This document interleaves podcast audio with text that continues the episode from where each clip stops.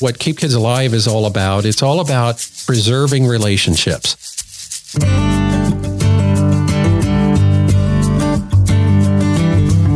The best part of my job is at the end of a claim when I'm having a meeting with a client.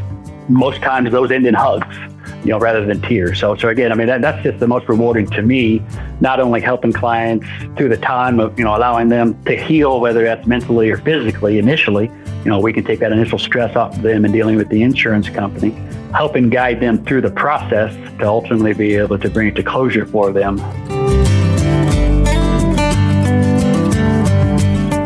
At the end of the day, the insurance companies don't have my clients' interests at heart. What I'm hired is to represent their interest and, and dealing with those insurance companies to, again, bring a situation to closure. And it's very rewarding.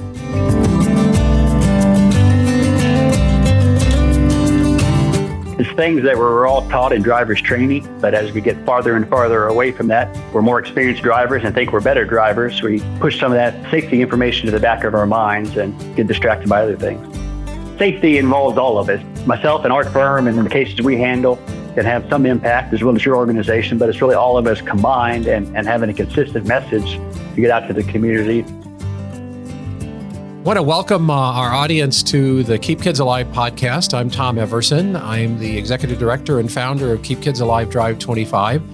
We're a uh, nonprofit traffic safety education organization. We're based in Omaha, Nebraska, but we work with communities all over the country and sometimes uh, around the world as well. And our, our mission is simply to help make streets safer for all who walk, cycle, play, drive, and ride. And so that's all of us in some way, shape, or form. And our concerns are about uh, safety on and along roadways.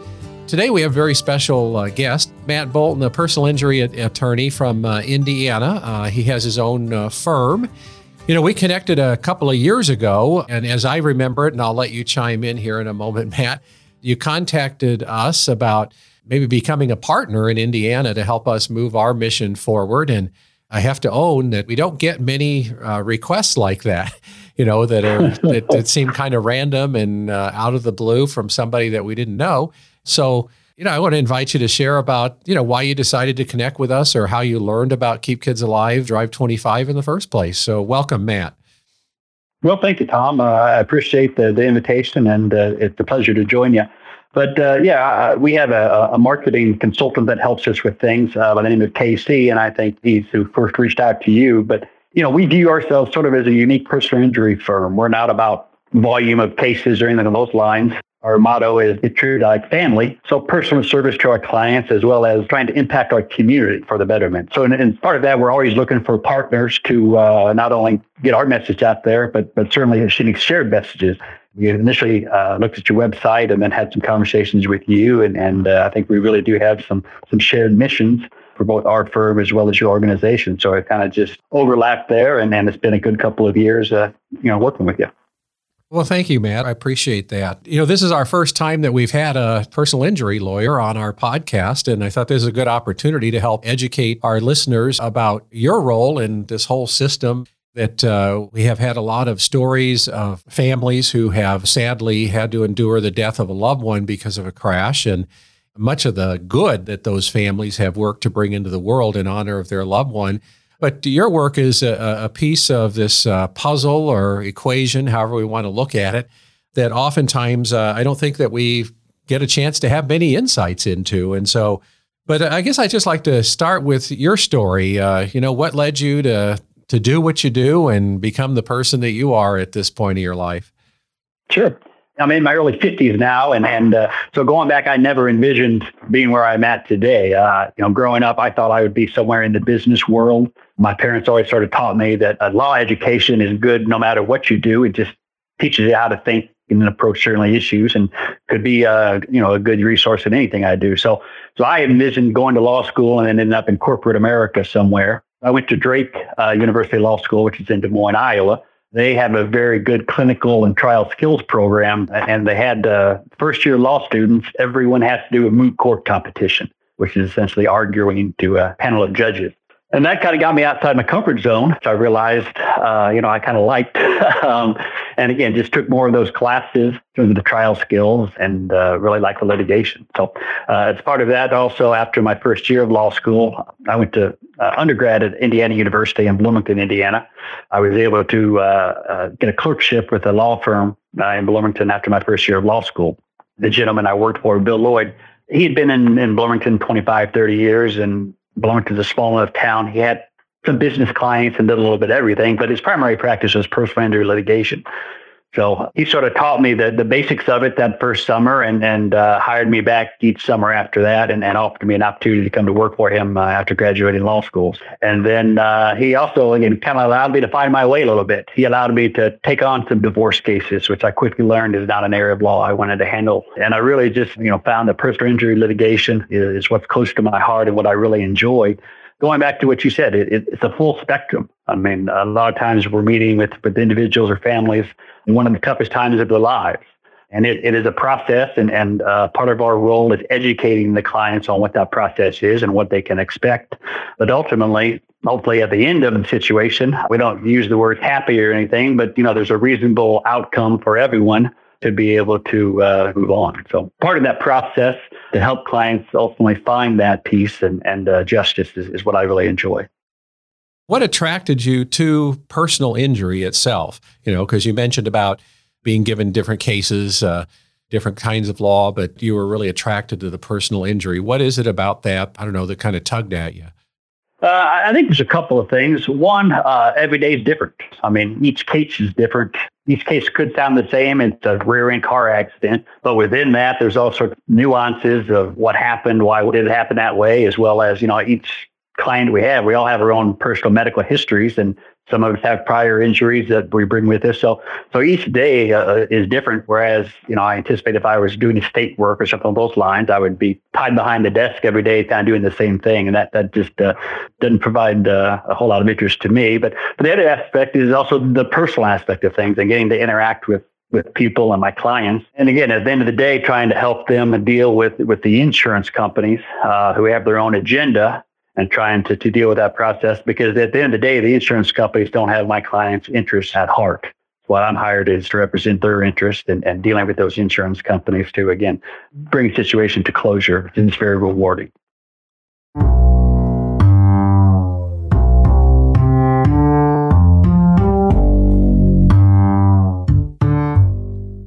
Well, when you think about the uh, the personal aspect of, of your work, is there a story or two that you'd be privileged to share? I mean, I realize, you know, everybody may not want their story shared, but, you know, when you think back through the years, uh, is there a story or two that really kind of highlights the good that can come out of, of uh, your work? There is. And it's sort of like you mentioned before, many families that you work with end up honoring their family members through one way or the other.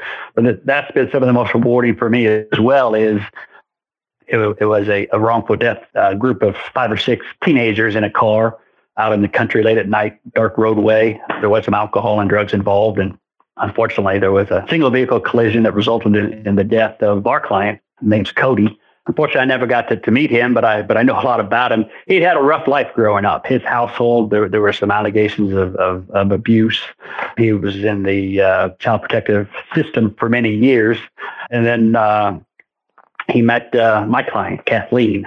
She was not registered foster mom, had never had a foster child before, but when Cody was about 60 years of age, their paths crossed. And uh, the, the DCS said, yes, Kathleen, even though you're not licensed, we think you'd be a good, a good match for him. And they, they placed uh, Cody with Kathleen. And he had been living with her for about a year, year and a half before this accident uh, and his passing. They talked about potentially her uh, adopting him. He was about to reach the age of 18 um, but but just for their personal reasons and the relationship they built going through the adoption process. But unfortunately, before that happened, Cody passed. And there were a lot of issues with, with the case. Their relationship at the time was one of the issues under the law of Indiana. She was not a natural parent of Cody. So there were a lot of uh, issues and things that, that we kind of had to, again, go down the path with Kathleen with. And at the end of the day, um, we were able to get the case resolved. And what she used that money for was to create a foundation called Cody's Kids, Tomorrow's Heroes. So, what Cody wanted to do uh, was become an EMT, which actually is, is what Kathleen has, has done uh, her, herself.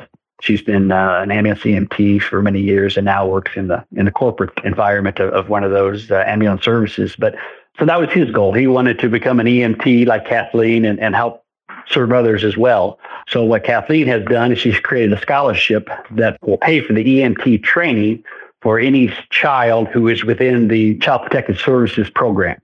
So it's kind of a specialized area focusing on the background of Cody and, and kids, you know, somewhat disadvantaged uh, to try to help them get the training to, again, uh, you know, better their lives as well as serve others. Wow.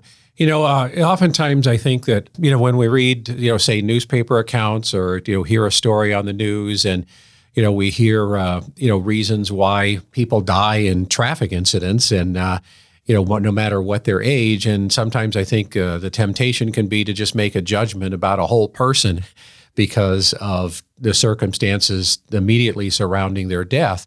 And yet the invitation is to me still there to really discover you know, who is the whole person?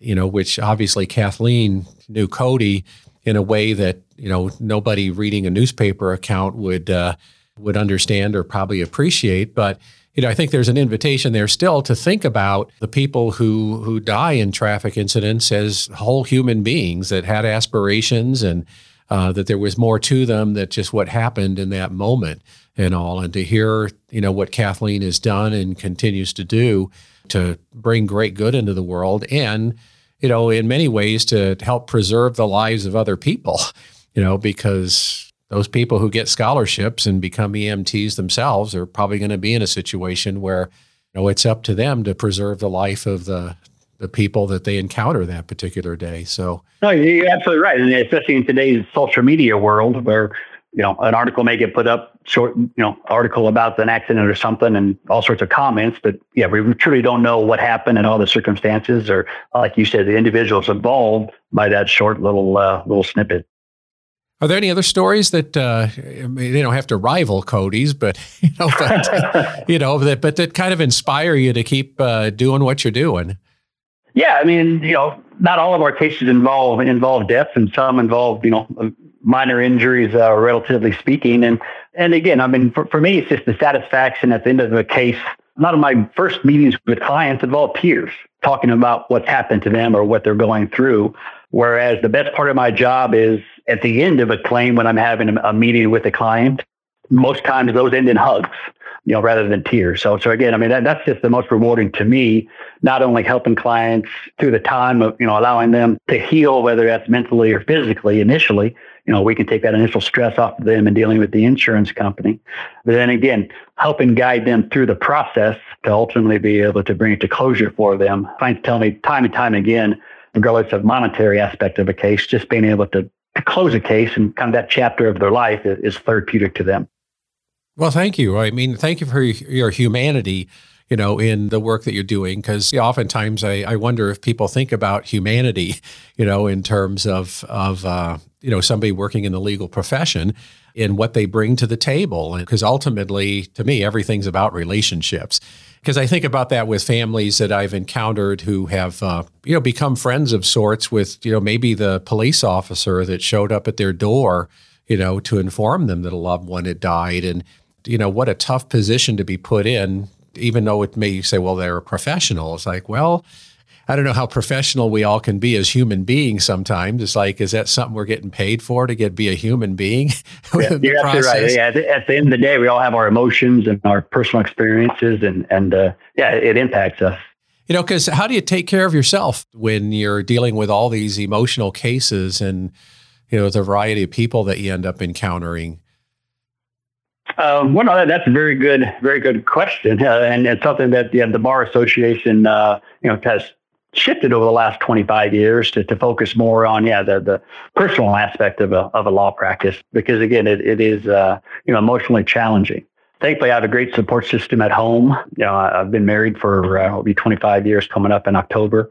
We have two uh, I still call them young boys, but they're both in their 20s now and in college.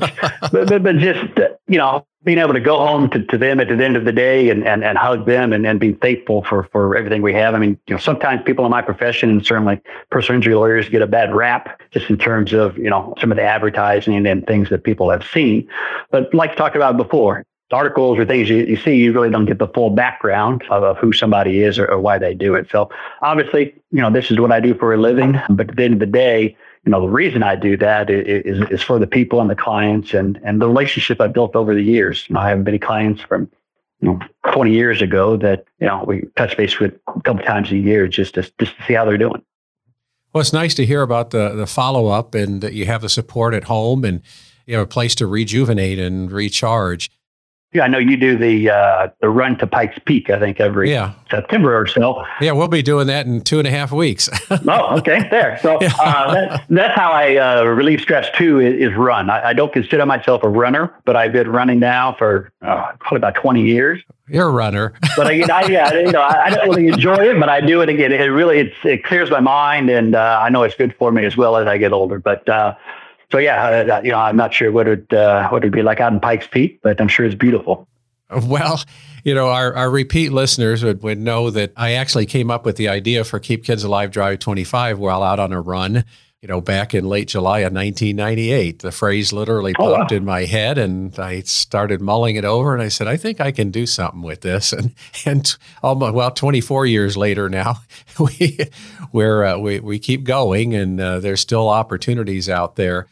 So you know how it is. Sometimes you're running and things just pop in your mind that you know would never have otherwise thought about. Or uh, well, I think that's the beauty of running is that it an opportunity to kind of cleanse the brain and let some thoughts percolate that might not ordinarily be there, and you just never know where those are going to take you. For those of you who are listening who may be not familiar with our Pikes Peak weekend, uh, Keep Kids Alive Drive 25, for the last 15 years, we've had a running team that runs the Pikes Peak Ascent Trail Race or marathon. We've had a few marathoners that have run up and down Pikes Peak. Uh, for those of you who have never run 13 miles down a mountain, uh, that's the hard part. that's the hardest hmm. part. But we do that in honor of loved ones who've died in traffic incidents. And uh, for the last 10 years, we've had uh, families that have actually come out and joined us for the weekend to uh, honor and remember and celebrate their loved ones. And uh, some of those family members have runners who've run with us, and uh, many of them are part of our cheer squad that kind of motivate us and keep us going that day. And uh, it uh, really has been a special weekend. It's kind of what I call a, a reverse make a wish weekend. Families couldn't do that one last thing they would have liked to have done with their loved one, which is what Make a Wish helps happen.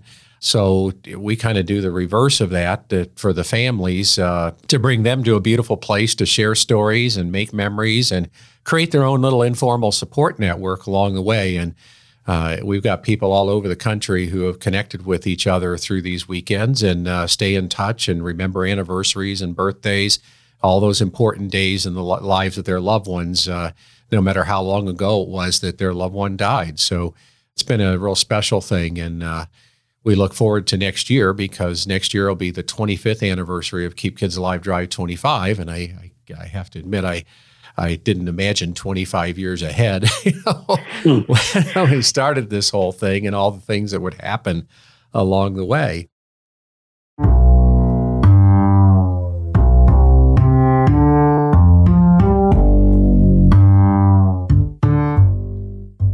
I want to just kind of circle back to the work that you do day in and day out because, you know, when a, a, tragic event happens or something just totally unexpected happens that has to do with a traffic incident, you know, what advice or tips do you have that you would give to uh, an individual or a family about how to proceed, you know, when something arises that uh, was totally unexpected? The best advice, you know, simple advice I can give is, is reach out to an attorney. Each state has attorneys, you know, personal injury attorneys generally will give out free consultations, talk to people on the phone uh, or, or, initially in, in, person. And if nothing else, just ask some questions. There's always many, many questions, and, and some can be answered early on, and some questions, unfortunately, it is, it's going to take time to be answered. But, but like I said, uh, you know, anyone that would be reaching out to these individuals or families from the insurance company or business from the other side, what have you, don't have the, the injured person's interest at heart. So what, what the injured person needs to, to do is talk to someone who can answer questions from their perspective and what's in their best interest, uh, rather than talking to the insurance company. So that would be the best advice is, is just just reach out and, and ask some questions. You know, just because you talk to an attorney doesn't mean you have to hire one, or that doesn't mean if you hire one that you're going to end up in a lawsuit or, or many things that you may read about. But like I said, the, the process and then the legal process as far as the insurance claim process is very unique. And most people don't ever, hopefully, ever have to go through that in their lives. But when they do, there's a, an education uh, that needs to happen because it, it is a process, and uh, insurance companies and their adjusters deal with it every day. Well, you know, in, in thinking about reaching out, you know, are there tips you might be able to offer about you know how somebody might be able to evaluate you know a local attorney you know because I, I I'll, I'll own you know I think about this and I realize this is different from state to state but you know some states I travel to and my gosh it's just uh, you know billboard city all over the place and and then you turn on the TV and every third advertisement is for a personal injury lawyer screaming at you to to contact them or bring your business their way and and uh, I have to own I it, it, doesn't make me feel like they're very credible when when they're doing that but uh, you know that's my own bias I'll own it. But I figure somebody were to maybe ask some questions that would help evaluate the attorney that they're talking with and uh, you know maybe get a help them to get a sense of is this the right person Sure. And I absolutely agree with you. You know, attorney advertising over the last 20 to 30 years has changed the industry and, and changed uh, uh, certainly personal injury cases. But I always tell clients that, that the attorney client relationship needs to be very similar to the doctor patient relationship you need to be comfortable with, with your doctor and, and taking their recommendations on, on your health. The same you do as your lawyer. You need to be comfortable being able to talk with them and, and ask questions and you know have difficult conversations as you would with your doctor. And you need to be comfortable to do that. And so just because yeah, someone has a big billboard or a, a, a TV ad doesn't necessarily mean that's going to be the right attorney for you. So the best way um, is, word of mouth. Ask your friends and family members whether they've you know gone through the, the, the process or know of any attorneys in today's world uh, online. You can at least get a, a feel for a, a lawyer and a firm. And, and I also must admit, uh, you know, Google reviews nowadays, you know, at least gives us some insight into others' experiences. Um, and, and I'm a, you know, I'm a believer based upon dealing with insurance companies and things. The past history tells us a lot about the future. So it's good to hear. Um, you know, when I, I think about you know some families that I've encountered along uh, you know throughout the years that have connected with our mission because of a death, and not knowing what to do. I know I've I've connected them with some attorneys uh, uh, uh, throughout the years, people that I knew that I was it's like okay this this is a good person you know you know because uh, I guess one of my measuring sticks in life sometimes is uh, is this person somebody that I could stand in the driveway and we could have a nice conversation neighbor to neighbor and you know if I have that sense about a person it's like well you know it's it's the person uh, I mean they may have specific you know, knowledge, obviously in this case in the legal field, but you know, it's the person that ultimately that you're connecting with. And so, you know, obviously as you said, and uh, I guess I just like to echo is, you know, do you feel comfortable and to listen, listen to yourself that way. And hopefully that'll make for a good match. It's like you mentioned before, life is about relationships.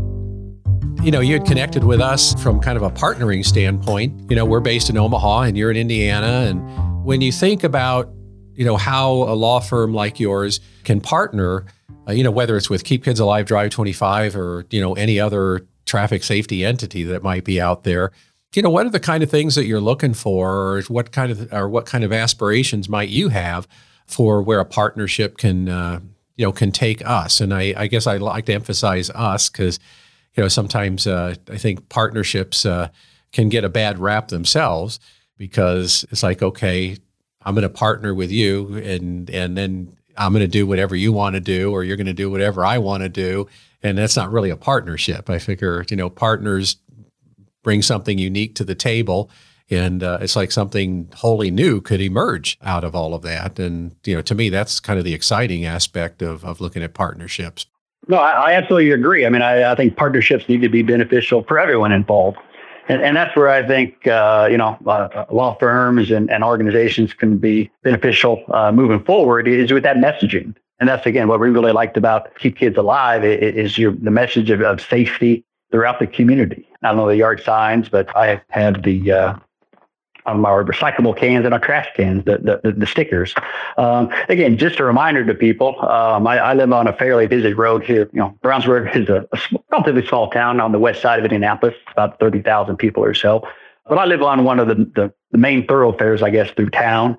And uh, here recently, there was construction on another thoroughfare, so everyone kind of came to our road. Yeah, the, the speed that some of these cars uh, would would drive with was just crazy. So every Tuesday night when I would put out my cans again, I, would always think, you know, if, if, one person sees this and, and slows down or something, uh, you know, it's certainly beneficial. So I just think, yeah, trying to get the messages out that, that we've all care about is community safety. You know, the more we can get it out, whether it's through law firms or organizations such as yours, uh, you know, the better we'll all be. And just to let our listeners know, the uh, trash can decals is part of a bigger initiative we have. It's called America's Trash Talks to keep kids alive. Uh, we actually have had whole communities that have decaled their trash cans with our logos, and uh, that way, everybody, when they're putting out trash, the whole neighborhood sending out the same message. And uh, hopefully that helps to slow down traffic. I know in our first iteration of that back in Oro Valley, Arizona, which dates all the way back to 1999, they did a pre post study and showed a 13.5% reduction in average speed where the average speed on their residential streets was 24 and a half miles an hour. And I think most people would be very happy to see the traffic adhering to the posted speed limit and even going a tiny bit slower. You know, that's uh, something that you can learn about at our website, keepkidsalivedrive25.org. And we're always happy to, uh, to work with communities in that way. But I think, too, one of the things that struck me when you mentioned about drivers being detoured sometimes is that and I invite all of us because all of us who ever get behind the wheel, you know, for whatever reason whatsoever, is to to again focus in on relationships.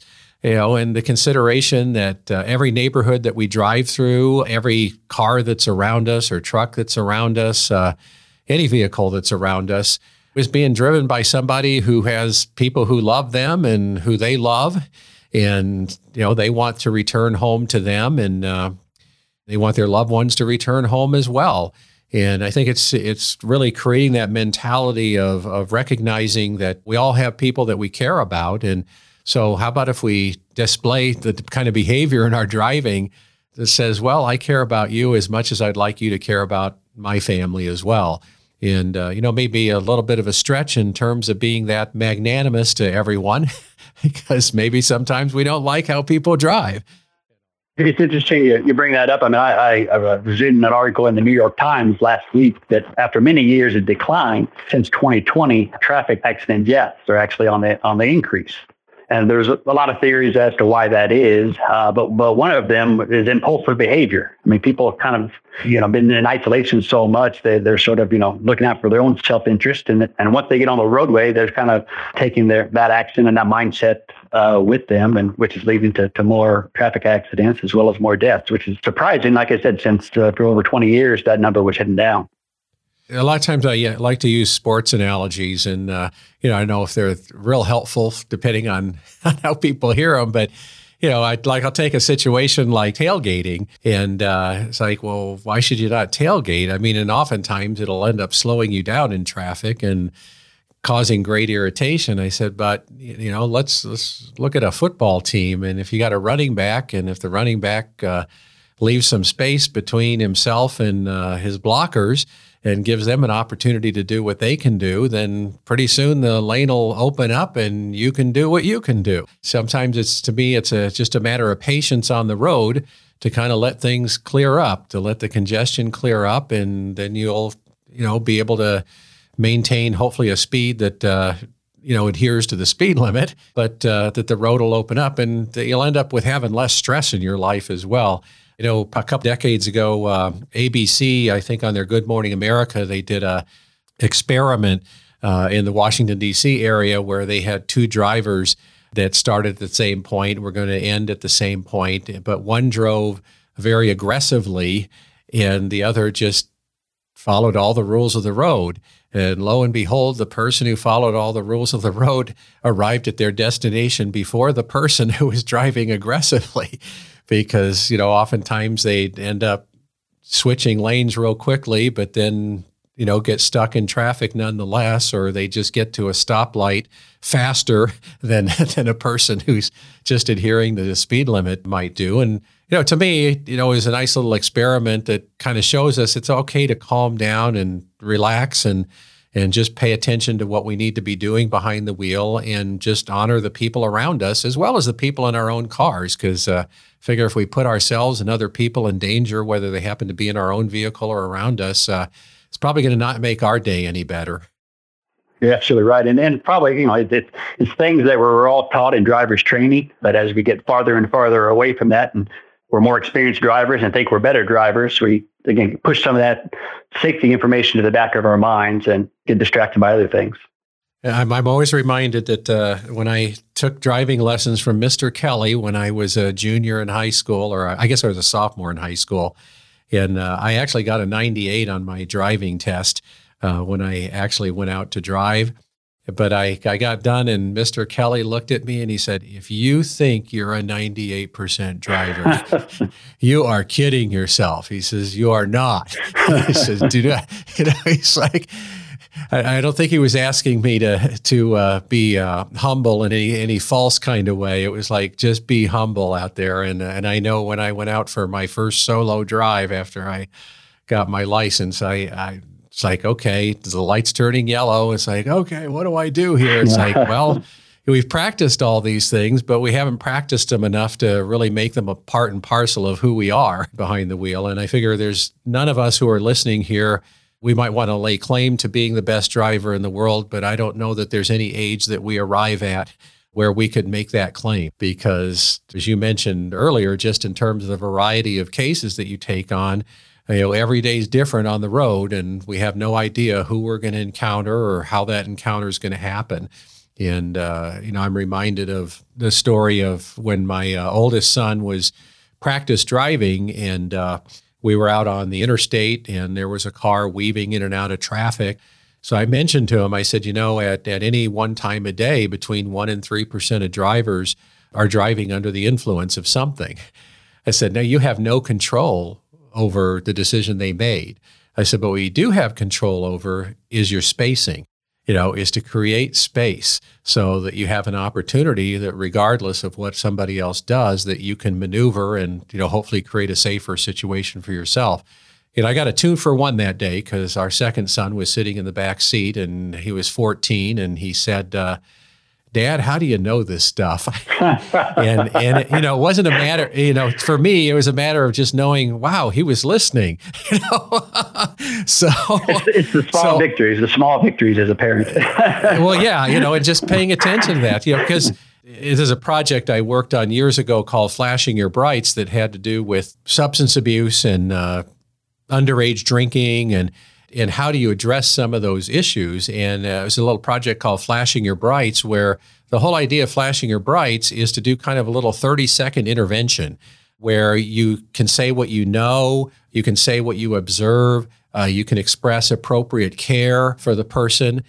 There's no guarantee that what you say is going to change their behavior, but you may be giving them information that they didn't formally have that could be helpful to them, if not in the moment, hopefully in the future you know, because oftentimes I think we want to intervene in a big way and have something very dramatic happen. And oftentimes it's just those uh, subtle interactions, you know, like giving the information about 1% to 3% of drivers being under the influence of something. It's like, well, you know, most people on the road probably don't think about that.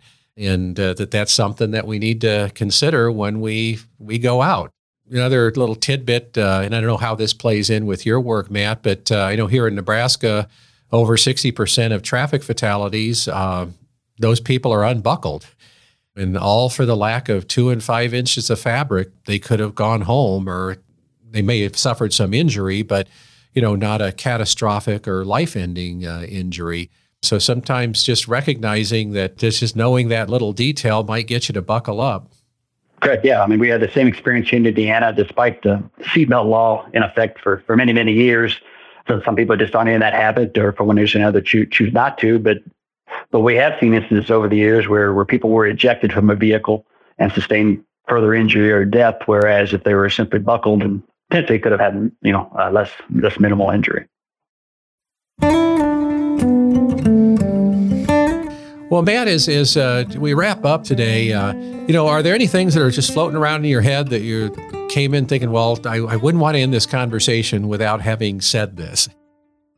safety involves all of us. Myself and our firm, and in the cases we handle, can have some impact as well as your organization, but it's really all of us combined and, and having a consistent message to get out to the community to know that everyone's actions and every little bit helps.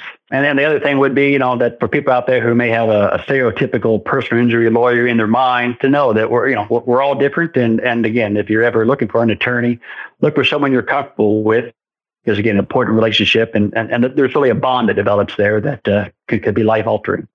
Kind of makes me think. Uh, oftentimes we hear uh, about comprehensive insurance, and do you have comprehensive insurance? And but when we really think about comprehensive insurance in terms of you know maybe the bigger picture, you know, is the need to be comprehensive and paying attention to how everybody fits into the puzzle that creates a safe environment, hopefully for all of us, or helps to create better outcomes for people as well. You know, I'm sure many people listening have uh, experienced and encountered tragic situations in life, and uh, you know, how do we move forward from there? And so, you know, I'm pleased that not only you, Matt, but your colleagues all over the country, you know, who are willing to uh, walk with and listen and, uh, you know, be compassionate with people who walk in the door who aren't simply clients, but are other human beings that have a particular need and uh, for support in a very difficult time in life. So uh, grateful that you'd give us the time uh, to have this conversation.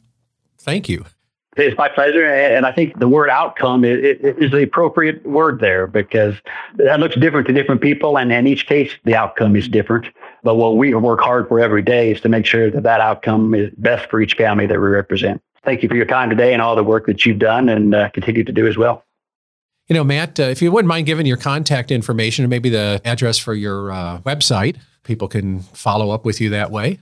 Sure. Uh, yeah. Again, I'm Matt Boulton with the Boulton Law Group. We're in uh, right near Indianapolis, Indiana. Our website address is boultoninjurylaw.com, and that's B O U L T O N injurylaw.com. My email is just my first name, Matt, M A T T, at boultonlawgrp.com. If anyone has any questions, uh, feel free to reach out. Well, thank you. And, uh, you know, for our listeners too, if you want to find out more information about Keep Kids Alive Drive 25, you can visit our website, uh, keepkidsalivedrive25.org. Or if you're into shorthand, you can just do kkad25.org. That'll get you there too. And if you look at our partners page, Boulton Law is on our partners page too. So there's a direct link to their website there. So you've got uh, multiple ways to connect with uh, Matt if you wanted to follow up for any reason or with any question. And thanks for being our first lawyer on our on our Keep Kids Alive podcast. It was uh, probably long past due, and pleased that you accepted the invitation to do so. I appreciate the invitation. Please visit kkad25.org to find out how you can support Keep Kids Alive Drive 25. And get involved by following on Facebook, Twitter, and YouTube. Remember, it's about kids. It's about safety. It's about caring. It's about time.